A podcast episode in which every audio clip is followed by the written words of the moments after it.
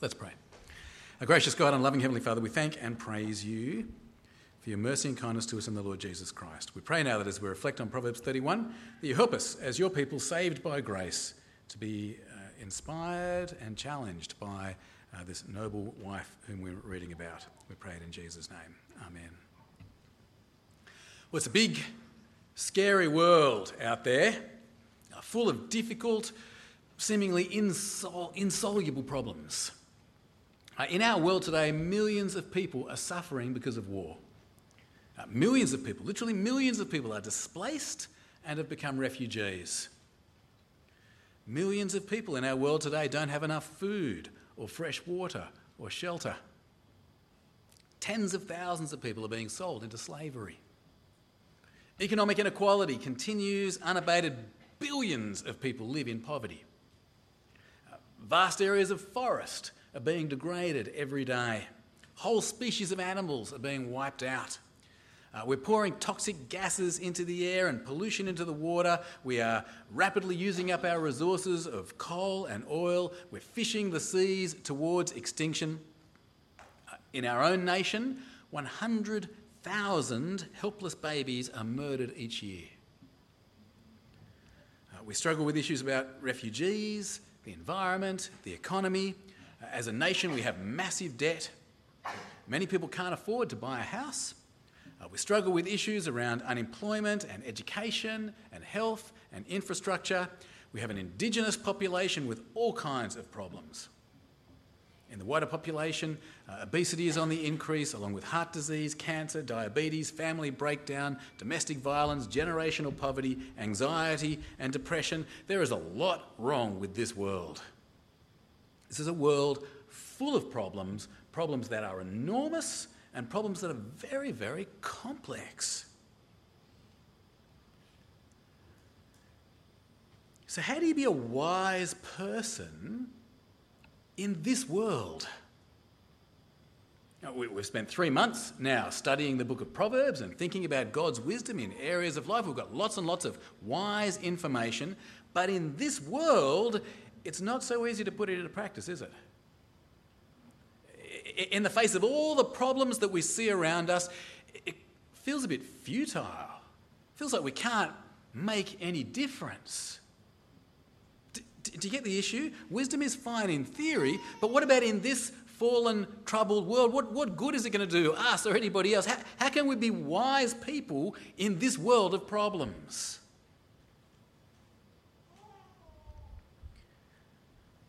Okay, well, we've come to the end of our series on the book of Proverbs. Just before we dive into the last chapter, though, I thought it'd be good to kind of refresh your memories a bit and we'll have a, a bit of a tour back over what we've done in this last three months. Uh, take a couple of minutes to reflect back on what we've done. So, we started off, do you remember, by working through the first nine chapters? We just read through them. And, and do you remember, we were invited over and over again to treasure and love and value wisdom. Uh, so there was the dad calling on his son to treasure and value wisdom. There, there was uh, wisdom personified. Remember, she was personified as a woman, and she was calling on us love me, value me. Uh, we, we were told that wisdom can give us life. And we were told that wisdom can protect us from, can you remember the two foolish, foolish enemies? The gang and, and the adulterous woman. Uh, that was the first nine chapters. And then what we did from chapters 10 to 31, we we covered seven topics. Uh, seven topics from the book of Proverbs. You, uh, the fir- first topic was uh, good and evil. Do you remember? Uh, so we talked about how God is the one who determines what is good and what is evil. We talked about being good. We said being good is good for us and it's good for other people and it's pleasing to God. Second topic. Our second topic was about the king. So we saw God's call on kings to govern with justice for the good of their people. And we saw God's call on citizens to respect authorities and to deal with them with humility. Uh, third topic was work. We saw that God is in charge of our work, so we should do godly work. Uh, we saw that we should work diligently, and we thought about what a sacrifice is worth making and what a sacrifice is not worth making for work.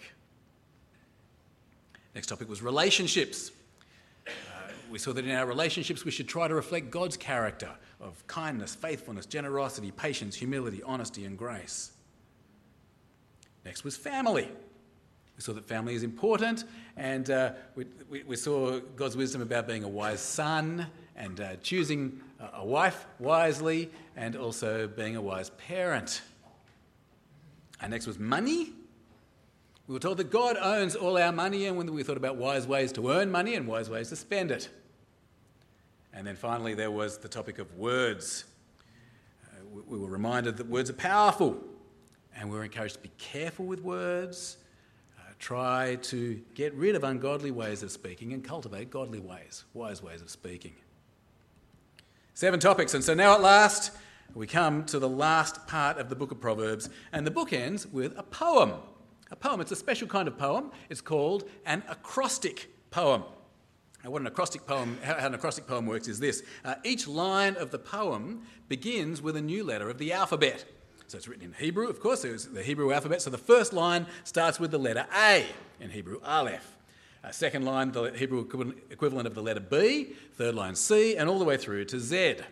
So there are 22 letters in the Hebrew alphabet, so there are 22 lines in this poem. And, and the idea of it is uh, it, it, it's an A to Z of wisdom. That's how the book of Proverbs finishes, with an A to Z of wisdom. Now, the poem is all about a woman. She's not actually given a name, she's just called a wife of noble character. The first thing the, po- the poem says is this she is a very rare character. You don't find many women like this one. Proverbs chapter 31 and verse 10. Have a look with me. Proverbs chapter 31 and verse 10 a wife of noble character, who can find? The second thing we're told about her is she's very valuable. Still in verse 10, she is worth far more than rubies. Worth more than rubies. Maybe uh, if you've been here right through the series, that might be ringing a bell for you because you may remember back in uh, back at the beginning of uh, Proverbs, uh, Proverbs chapter 3, for example, when the author was talking about wisdom, he said, uh, Blessed are those who find wisdom, she is more precious than rubies. Also in chapter 8, wisdom is more precious than rubies. So here's this noble wife, she's like wisdom herself, uh, more precious than rubies. Next thing we'll learn about her, next thing we'll learn is she brings good to her husband. She makes his life better. Verse 11. Her husband has full confidence in her and lacks nothing of value. She brings him good, not harm, all the days of her life. We, then get a whole series of lines about the work that she does. she works diligently, she works skillfully. Verse 13. She selects wool and flax and works with eager hands. She's like the merchant ships bringing her food from afar. She gets up while it's still night. She provides food for her family and portions for her female servants. She considers a field and buys it. Out of her earnings, she plants a vineyard. She sets about her work vigorously. Her arms are strong for her tasks. She sees that her trading is profitable and her lamp does not go out at night. In her hand, she holds the distaff and grasps the spindle with her fingers. Works hard. Next, we hear that she's very generous. This noble wife is generous to the poor. Verse 20 She opens her arms to the poor and extends her hands to the needy. Uh, next line, we see that she's got her family looked after. She's got them dressed, ready to face a cold winter. Verse 21. When it snows, she has no fear for her household, for all of them are clothed in scarlet. In the next line, we learn about her bed. Uh, back in chapter 7, the background here is the adulterous woman. The adulterous woman uh, talked about how she had covered her bed with coloured linens from Egypt. It was a, a sexually alluring image. Well, the noble wife has covered her bed as well. She faithfully looks after her husband in the bedroom, verse 22. She makes coverings for her bed. She also dresses herself well, still in verse 22. She's clothed with fine linen and purple. This wife of noble character, she's done, she's done such a good job looking after her household that she actually frees her husband up. She, she frees him up to get involved in civic duties, to become part of political life. He is able to spend his time at the city gate with the elders of the city, making sure that the city is governed with justice. Verse 23. Her husband is respected at the city gate, where he takes his seat among the elders of the land We see more about her life and her work and its effect. She's not anxious all the time because she knows she's worked hard, she's worked wisely, she's planned, and she's well prepared for anything. Verse 24. She makes linen garments and sells them and supplies the merchants with sashes. She's clothed with strength and dignity. She can laugh at the days to come. Next, we hear about her words, her speech. She speaks wisely, she teaches true things. Verse 26 She speaks with wisdom. She speaks with wisdom, and faithful instruction is on her tongue. Uh, we hear more about her family relationships. She looks after her family faithfully. She looks after her family diligently, and her children and her husband, they appreciate it. Verse 27. Uh, she watches over the affairs of her household and does not eat the bread of idleness. Her children arise and call her blessed, her husband also, and he praises her. Many women do noble things, but you surpass them all. And the poem ends with some words of advice from the poet. He says, Don't be tricked by charm, don't be tricked by looks. The sort of woman we should praise, the sort of woman we should honour, is not a charming or beautiful woman. No, no, the sort of woman who we should praise is a wise woman, a woman who fears the Lord. Verse 30. Charm is deceptive, and beauty is fleeting. Havel. But a woman who fears the Lord is to be praised. Honour her for all that her hands have done, and let her works bring her praise at the city gate. All right. There it is, the poem of the noble wife. Makes you tired just reading it, doesn't it? Did you notice, though, how it summarised the wisdom of the book. It's actually a very clever ending because basically every topic that we've covered from Proverbs is here encapsulated in this woman. She's a woman who does good, not evil. Uh, she's a woman who en- enables her husband to play a role in politics, bringing justice to the city. Uh, she works diligently. In her relationships, she's godly. She looks after her family. She's wise and generous with money and her words are words of wisdom. This woman, she is the epitome of wisdom. She exemplifies wisdom. She, in her, we do see the A to Z of wisdom, all summarized in a person. Very clever ending. What are we going to do with her then? Okay, as we head towards applying this poem to ourselves, we need to remember God's ultimate wisdom. Uh, we need to remember the fulfillment of this wise woman. In Christ, God has shown us ultimate wisdom. Uh, Jesus is the ultimate king who only ever did good. Jesus is the one whose words are salvation and life. Jesus is the one who showed ultimate relational love and generosity in dying on the cross for our sins. Jesus is the one who brings us into God's eternal family. It's, it's going to sound a little bit weird, but Jesus is the fulfillment of this wife of noble character. Uh, she points us to him. She, uh, uh, Jesus is the ultimate epitome and example of wisdom. And so she is, we, we, should do with her what we do with the rest of the Old Testament. That is, we should see her, her fulfilled in Jesus. All right, then, well, as people who trust Jesus, who see the fulfillment of this woman in Jesus, what, what do we then do with this wife of noble character? How do we apply this passage to ourselves? The first thing is to realize she's an ideal. She's the exemplification of wisdom. She finds her fulfillment in Jesus. I don't think we should look at this woman and despair. There is no way I could ever be anything like that. There aren't enough hours in the day. I give up. That kind of thing. Uh, nor should husbands be saying to their wives, live up to this or something like that. No, no, no, no. We look at this woman as people saved by grace. And so, as we think about applying this poem to ourselves, we start off, as we do with all of the rest of the Old Testament, we start off by acknowledging our sin and failure. We admit that we fail to be wise like this woman. We are foolish. We're never going to be saved by our wisdom. We can only ever be saved by Jesus. And so, this woman should, should, should make us turn to God for forgiveness through the life, death, and resurrection of Jesus and ask God to fill us with His Spirit. But then, as God's forgiven, spirit filled children, we're not going to look at her in despair.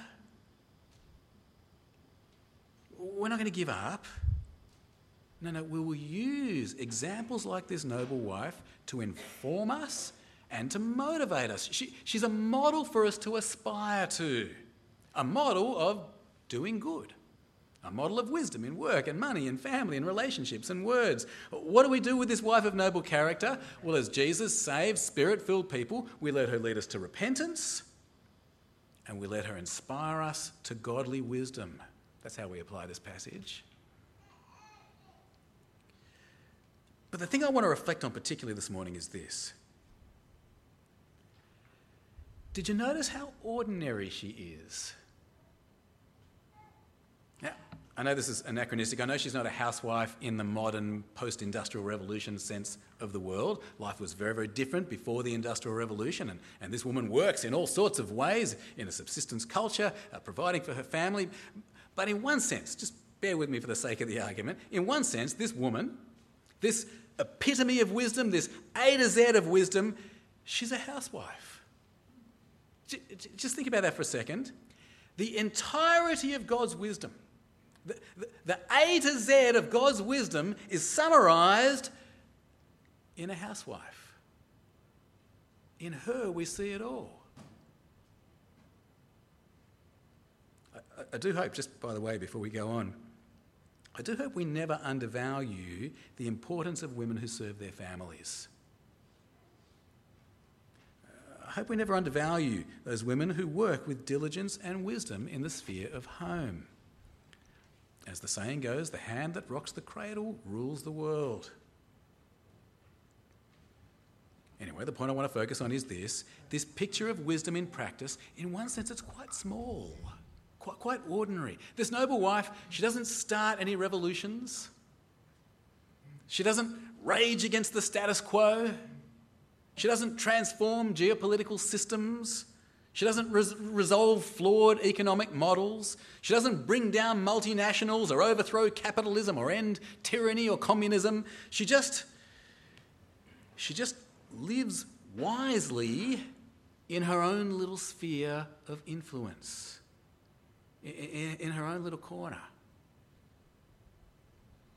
Friends, I think it's very important that we get this. We live in a world full of big problems, full of problems that there's just no way we're ever going to solve ourselves. And as we try to live wisely in this world, I believe this is critical for us to understand. We need to be wise in the small things. Wise in the small things. Uh, there's a, a, Canadian psychologist, he's got a bit of fame or infamy at the moment. His name is uh, Jordan Peterson. And uh, Peterson talks about people who go on and on, particularly young people, who, who, go on and on with their opinions about the major issues of the world. Uh, people who think they have the answers to the, the big problems that face humanity. He says it's weird, especially for young people. It's weird that people think they can have an opinion on such massive, complicated issues when they can't even get their own lives together. Let, let me quote from Jordan Peterson. He says this He says, Don't be fixing up the economy, 18 year olds. You don't know anything about the economy. It's a massive, complex machine beyond anyone's understanding, and you mess with it at your peril. So, can you even clean up your own room? No? Well, you think about that. You, you should think about that because if you can't even clean up your own room, who the hell are you to give advice to the world? I think he's onto something. I think he's onto something. It is quite arrogant and quite ridiculous when you think about it. We have all of these opinions on complex social and economic matters. We reckon we can solve the refugee crisis or fix the environment or the economy all in the space of one Facebook tweet or whatever it is that we think we can inform everybody with. The reality is, we can't even sort out our own lives. We're like fat, middle aged men sitting on the couch with our beer and our pie, telling the Australian cricket team how they're going to beat India.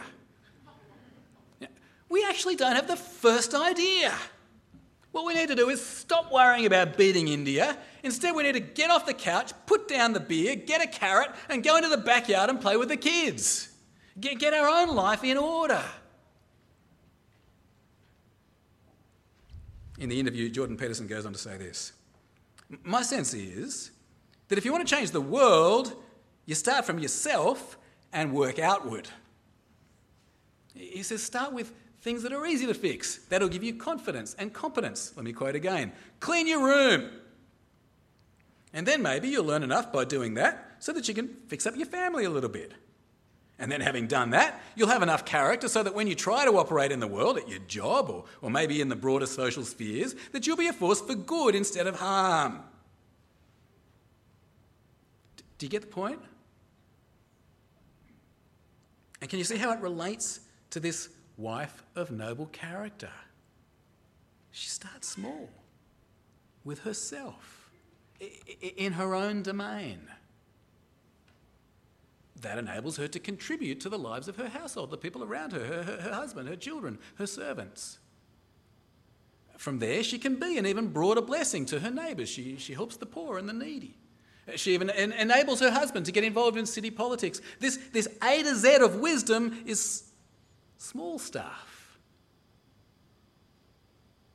Friends, as I say, I believe this is really important for us to get for a few reasons.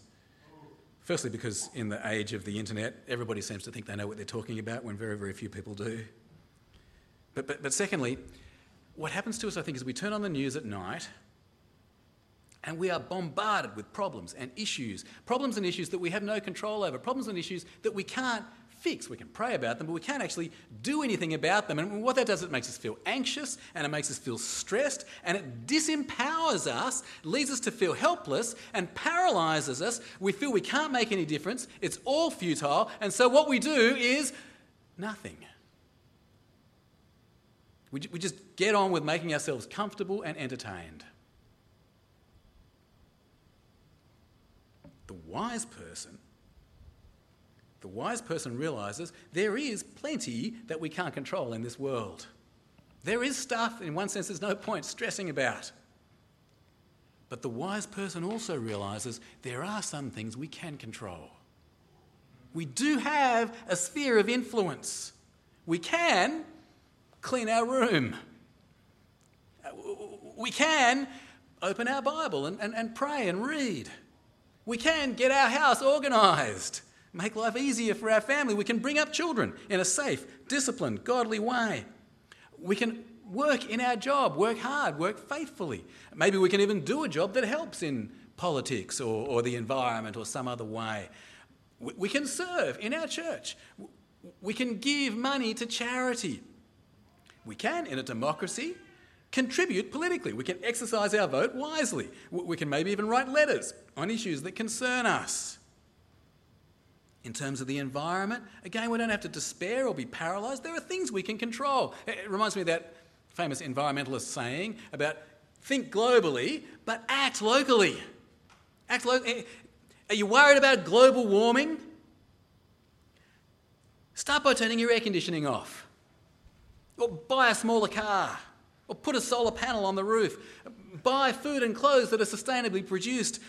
There are things we can control. The key is get on and be wise in those areas. Stop stressing about all the big stuff. Don't, but don't be paralyzed by it. Get on and do what you can do. In the scheme of things, it may be small, but at least it's not nothing. At least it's something. Reminds me of a famous story. It's a pretty kitsch story, but let me tell it to you anyway. An old man was walking along the beach after a big storm had passed. The beach was littered with starfish as far as the eye could see. Off in the distance, the old man noticed a small boy approaching. As the boy walked, he was bending down to pick up objects and throw them into the sea. The man called out, What are you doing? The young boy replied, Throwing starfish into the ocean. The tide washed them onto the beach. When the sun gets high, they'll die unless I throw them back into the water. The old man replied, But there must be tens of thousands of starfish on this beach. You won't be able to make any difference. The boy bent down, picked up a starfish, and threw it into the ocean. Then he smiled and said, It made a difference to that one. Uh, one boy can make a little difference. But of course, we're not just one boy as God's people here on earth, are we? And when we all make a little difference, and when we get together and get organised, we can make a bigger difference. Again, though, the key, though, the key is to be wise with what we can control.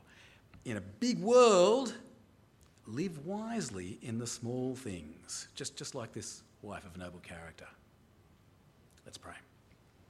Gracious God and loving Heavenly Father, we thank and praise you for this picture of wisdom that we've seen in this wife of noble character. We pray, Heavenly Father, uh, that you help us as we look at her uh, to repent of our failure to be wise in our lives. Uh, we, we, pray that you help us to look uh, to the Lord Jesus Christ to be our wisdom and our salvation. And we pray that as we look at this uh, noble wife, that we will be inspired by your Spirit to live wisely in the sphere of influence that you have given us. We pray that uh, as individuals we may make a difference, and we pray that we as a church and, and as a church in your world will make a difference for good, for your glory. We pray in Jesus' name. Amen.